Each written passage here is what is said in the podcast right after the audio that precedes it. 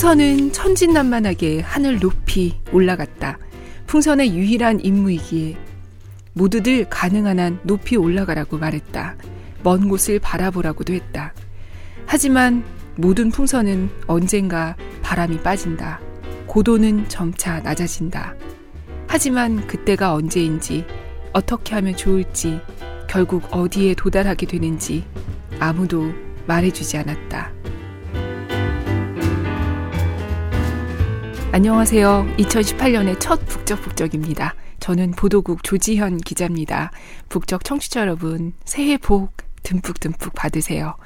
오늘 시작하며 읽은 글은 싱어송라이터 오지은 씨의 산문집 익숙한 새벽 세 시의 일 장 어른 적응기 첫 페이지에 실린 미리 말해주지라는 짧은 글입니다. 오늘 읽을 책이 바로 이 책 익숙한 새벽 세 시예요. 어, 낭독을 흔쾌히 허락해 주신 이봄 출판사에 매우 감사드립니다.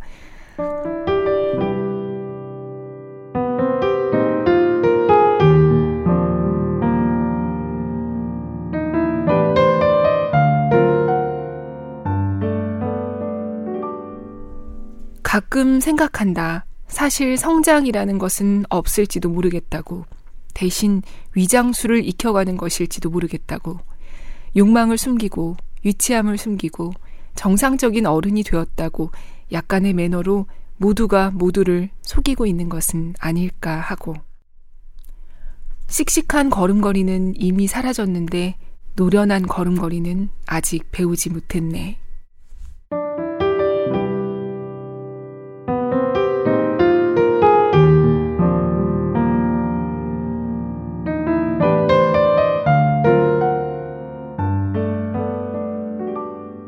네, 원래 예정대로라면 지지난주에 녹음했어야 할 책인데 녹음을 못하게 되면서 오늘 갖고 왔습니다.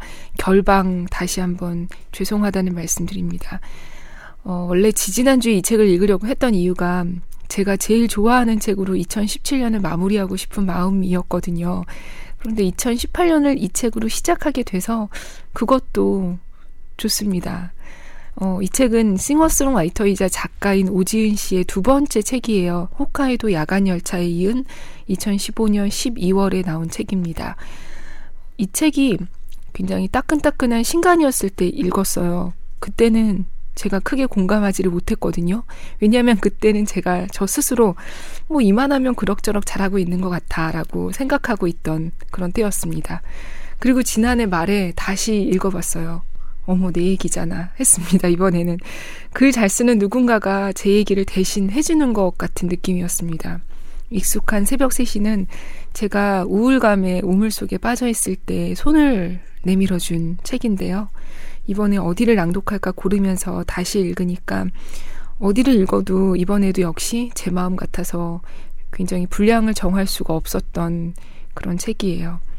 음, 책은 이 저자가 책 속 표현을 빌자면 전진이라고 생각해왔던 것이 후진인 것으로 판명되고 작업의 샘이 말라버리고 마음의 구멍을 메울 수 없을 것 같은 상황에서 여행을 떠나는 걸로 시작됩니다.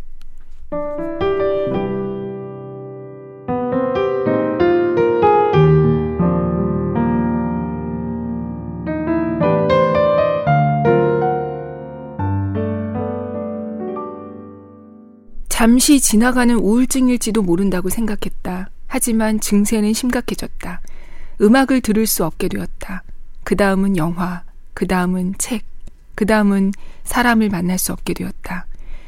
나쁜 생각은 더 나쁜 생각을 불러왔고 그 찌질한 기운에 좋은 생각들은 짐을 싸서 나가버리고 돌아오지 않았다.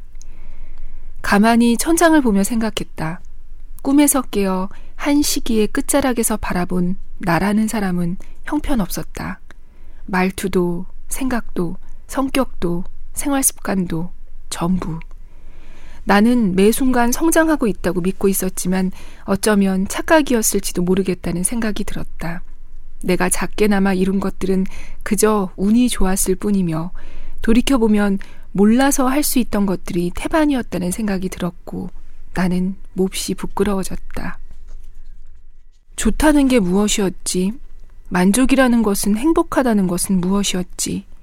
내용이 전부 바뀌어버린 사전을 쥐고 있는 기분이었다. 아니 어느 페이지를 펼쳐도 백지였다.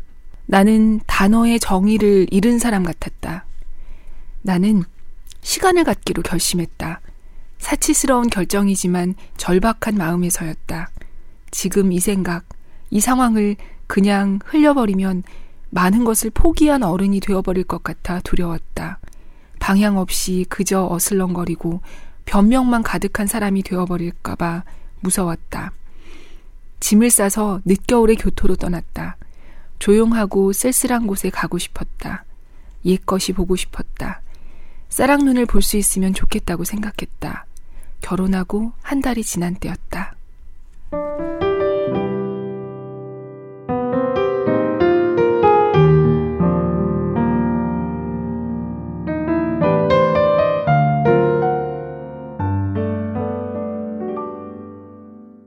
가방 속에는 한 달치 방세가 든 봉투가 있다. 여권을 꺼내다가 아니면 지갑을 꺼내다가 어딘가 흘렸을 것 같은 망상이 사라지지 않아서 기차 안에서 틈만 나면 가방 안에 손을 넣어 봉투 끝을 만지작거렸다. 첫날은 다 두렵다.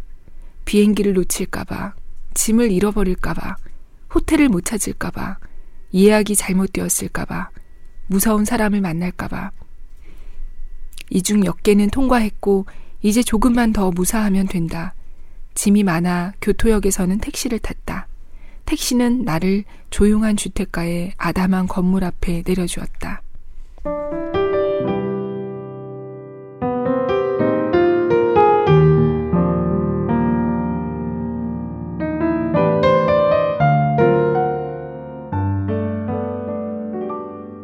네, 첫날은 다 두렵다. 정말 그렇죠. 새로 맡은 업무, 바뀌는 팀원들, 처음은 다 두렵고 어렵고 그렇죠. 아무튼 이때 저자의 마음 상태는 이랬습니다.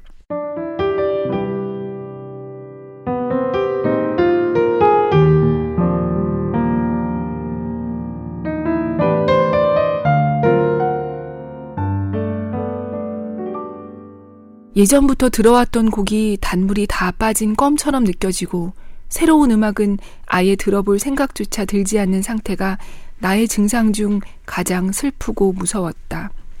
음악을 즐겁게 들을 때의 기분은 잘 구워진 두툼한 삼겹살을 넣어 만든 커다란 상추쌈을 입안 가득 넣을 때, 그럴 때 느껴지는 꽉 찬 환희와도 같다. 걸음은 지면에서 붕 뜬 것 같고 지금 이 노래를 부르고 싶어 미칠 지경이 된다. 그럴 때는 염치불구하고 가끔 길에서 부르기도 했다. 이런 것들이 당연하지 않다는 사실을 이제야 알게 되었다. 세상에 당연한 것 하나 없다는 사실을 머리로는 알아도 정말 내 삶에 적용하게 되는 타이밍은 항상 조금씩 늦는다. 좋은 것을 보고 듣고 느끼고 먹고 아 좋다 하고 느끼는 감각이 점점 둔해지는 것을 어떻게 해야 막을 수 있을 것인가. 이 분야의 실용서가 시급하다. 어깨 뭉친 곳 푸는 법 같은 추신. 그리고 며칠 뒤 갑자기 카니에 웨스트의 터치 더 스카이를 듣다가 귀가 뻥 뚫렸다. 난 적어도 드뷔시 정도가 뚫어줄 줄 알았는데 카니에라니. 역시 모를 일이다.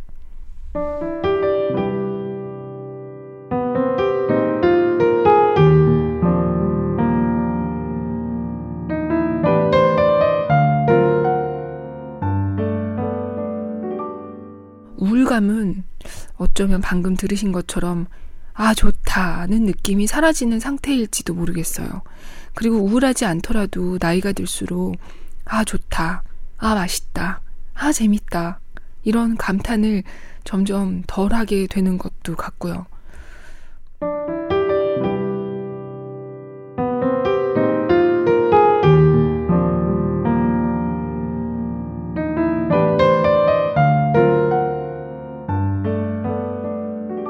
재미있는 것이 없을까 멍하니 생각하다 잊고 있던 기억이 떠올랐다. 음악을 하다가 취직을 한 언니 오빠들이 당시 고등학생이던 나를 보고 틈만 나면 하던 말이 있다. 요즘 뭐 재미있는 거 없냐? 나는 당황스러웠다. A부터 얘기해줘야 하나, 기억부터 얘기해줘야 하나. 세상은 재미있고 멋지고 끝내주는 것으로 가득 차서 시간과 돈이 모자란 것이 유일한 불만인데 뭐가 재미있냐고 묻다니. 구십 년대 중반에 나는 중경삼림, 트레인스포팅, 무라카미류, 너바나, 엘라니스 모리셋, 흘러넘치는 에너지에 심장이 터질 지경이었다. 그나저나 지금 가장 재미있는 것이 무엇인지 누구보다 빨리 알고 나에게 가르쳐주던 당신들이었잖아요. 왜 그것을 갑자기 나에게 묻나요? 시간이 지날수록 재미있는 것은 점점 늘어가는 것 아닌가요? 나에게 그 질문을 했던 사람들보다도 훨씬 많은 나이가 되어 드는 생각은 일종의 보호막이 생겨서 재미없어지는 게 아닐까 하는 것이다. 눈을 커다랗게 뜨고 있으면 환한 빛도 들어오지만 큰 먼지도 들어온다. 그렇구나. 눈은 시리기도 하구나. 흉한 것도 있구나. 빛은 가끔 무섭구나. 항상 바라볼 수 있는 것이 아니구나. 그러면서 차차 실눈을 뜨게 된다. 좋아하는 것을 오래 보기 위해선 실눈을 떠야 할 때도 있는 것이다. 하지만 그러다 보면 새로운 환한 빛을 받아들이기 힘들어진다. 어지간히 두꺼운 안구를 타고나지 않은 이상 나의 경우는 그렇다. 그리고 나도 어느새 그 대륙에 도착해버렸다. 야, 뭐 재미있는 거 없냐의 세계. 운이 좋다면 속도를 늦출 수 있을지는 몰라도 결국은 다다르게 된다. 이 회색 대륙에.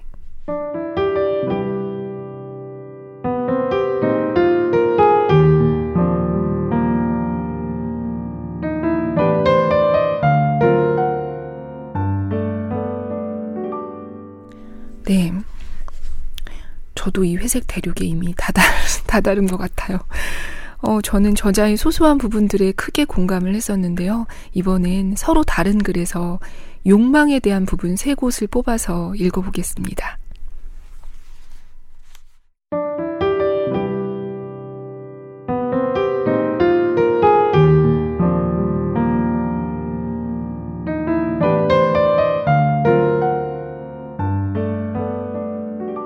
추운 겨울에 외투가 없다면 아마 불행하다는 생각이 들겠지.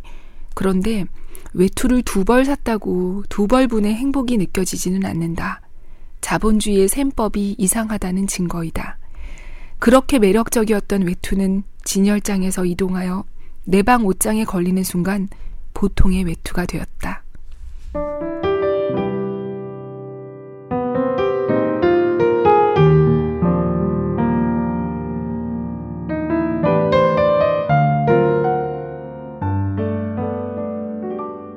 클래식한 도자기 잔에 담긴 커피, 도톰하고 잘 구워진 갈색의 팬케이크 두 장, 그 위에 네모난 버터, 그리고 작은 병에 담긴 시럽, 포크와 나이프. 내가 어젯밤 그렇게 그리던 바로 그 모습이었다.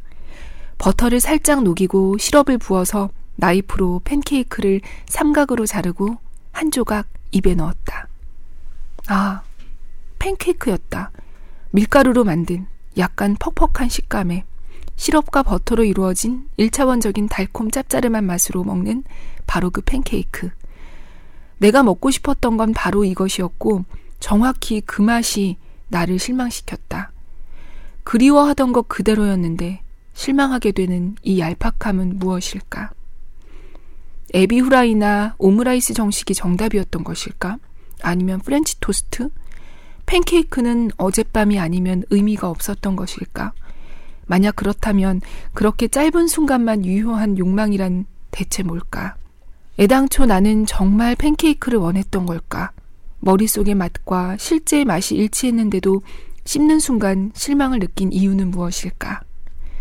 나와, 어젯밤의 나와, 내 욕망과 내 머릿속의 팬케이크와 실제의 팬케이크, 전부 같지만 조금씩 달라서 내 욕망의 구멍에 꼭 맞는 블록을 찾아 넣는 건 불가능한 일이고, 심지어 욕망의 모양, 블록의 모양은 끊임없이 바뀌어서 나는 아무리 찾아 헤매어도 영영 맞출 수 없을지도. 잘못은 없다. 스마트 커피의 팬케이크에는 잘못이 없다. 어젯밤 나의 상상에도 잘못이 없다. 오늘의 나에게도 잘못은 없다. 현재의 나와 과거의 나, 미래의 나, 그리고 세기와 팬케이크 사이에는 뒤틀림이 있고 우리는 뒤틀린 채로 서서히 움직이고 있을 뿐이다. 그래서 가끔은 만나고 가끔은 또 멀어지고 그렇게.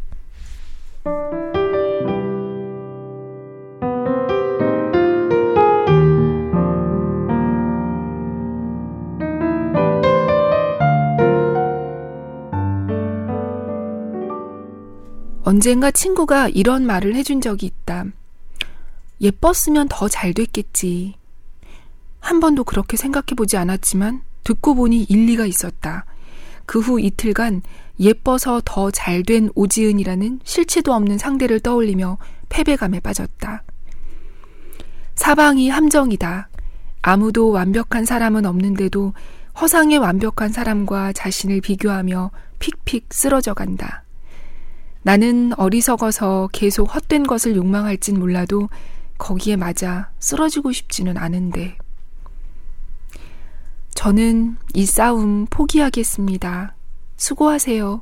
저는 갑니다. 하고 도망치는 법을 배워야 할 텐데.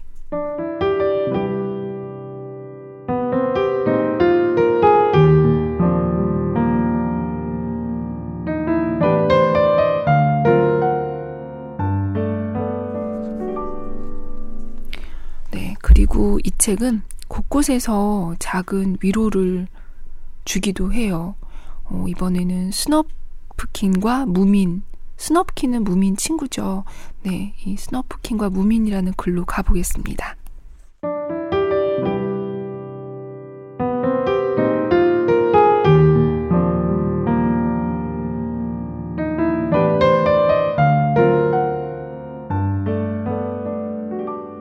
무민의 좋은 친구 스너프킨은 음악을 만든다.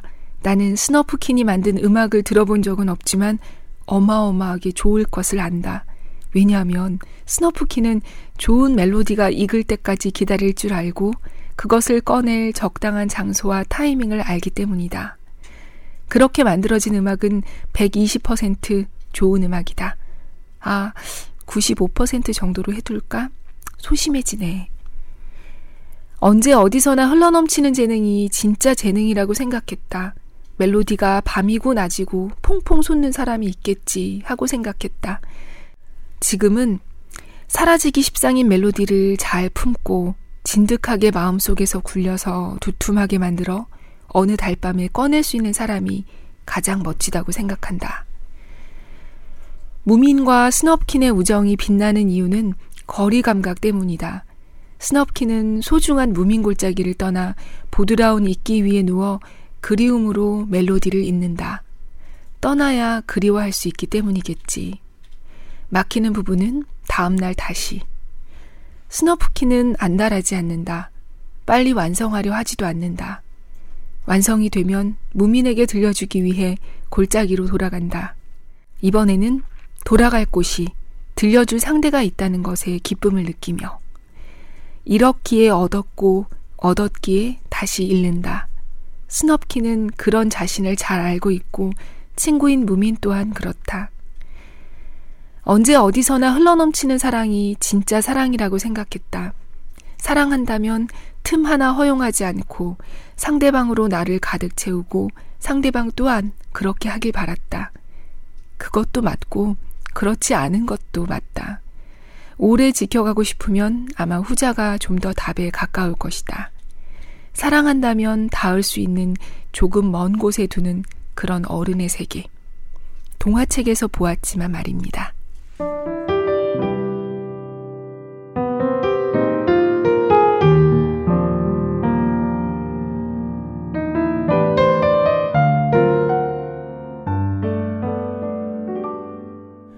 새해가 됐으니 새해 목표를 세우신 분들도 많으실 테죠.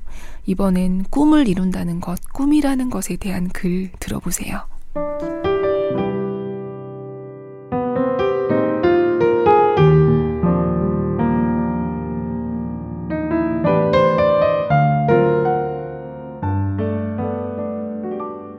꿈을 이루어서 행복하냐는 질문을 받았다.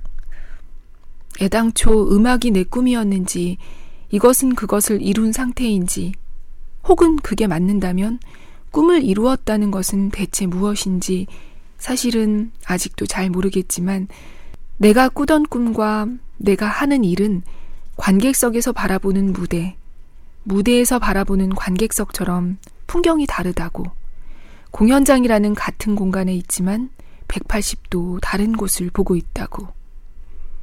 마치 꿈을 이루는 일은 어쩌면 꿈을 계속 만들어내야 하는 것일지도 모르겠다고. 예쁜 비눗방울을 가진다는 것은 얼굴이 시뻘개지도록 비눗방울을 계속 부는 것일지도 모르겠다고. 얄궂게도 그런 이치로 이루어진 세계 같다고 복잡한 표정으로 대답할 것 같다. 그래서 행복하냐고요? 하고 재차 묻는다면 오십일 퍼센트 정도 행복합니다. 별로 듣고 싶지 않은 대답일지도 모르겠지만요.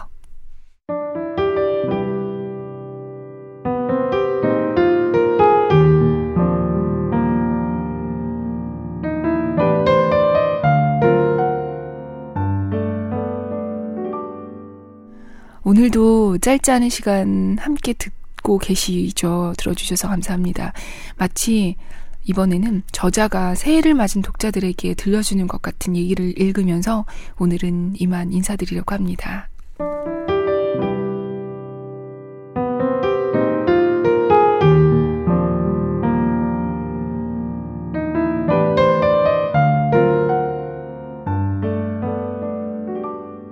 애정은 아무렇게나 던져도 받아주는 것이 아닌 잘 던지려고 노력하는 것.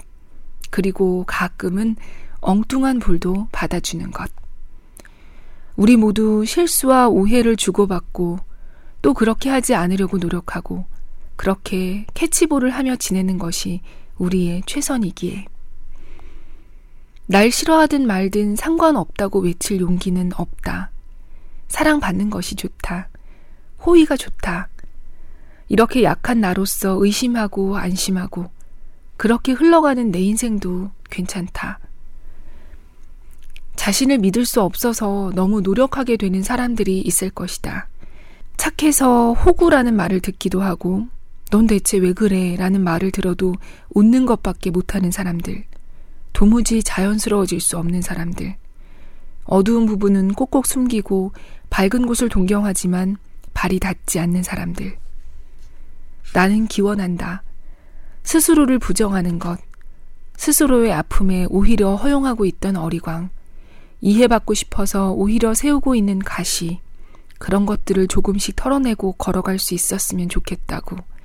그리고 그런 과정에서 부디 있는 그대로 당신을 바라봐주고 가끔 당신이 항상 빠지는 구멍에 또 빠져서 허우적댈 때 아무 일도 아니라고 말해주는 사람들을 만날 수 있기를.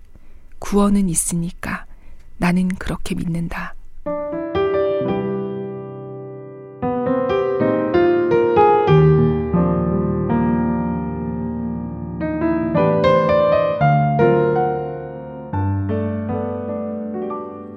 네, 저도 이런 사람을 만났으면 좋겠고 저 역시 누군가에게 이런 사람 있는 그대로 바라봐주고 허우적댈 때 아무 일도 아니라고 말해주는 사람이 되고 싶습니다. 오늘도 들어주셔서 감사합니다. 작은 행복이 자주 있는 한 해 보내세요.